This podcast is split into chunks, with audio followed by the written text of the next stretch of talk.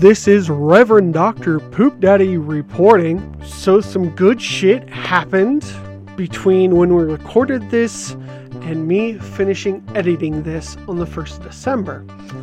On the 24th of November, Derek Chauvin, the man who killed George Floyd, was stabbed 22 times in federal prison. Critical support for our main man, John Turscak. Let's get some money on the books for the young man. Also, just today, December 1st, George Santos has been kicked out of the House of Representatives. He will no longer be carrying babies and telling big lies, at least, around Capitol Hill no more. Good luck to you, George Santos.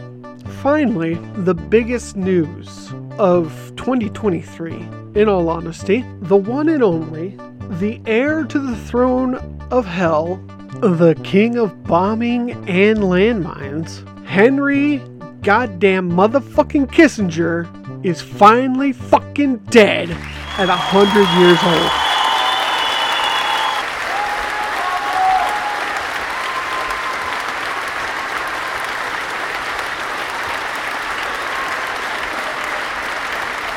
we can all kind of relax now because this genocidal piece of shit will no longer be advising anyone for the rest of the time we're around on this planet.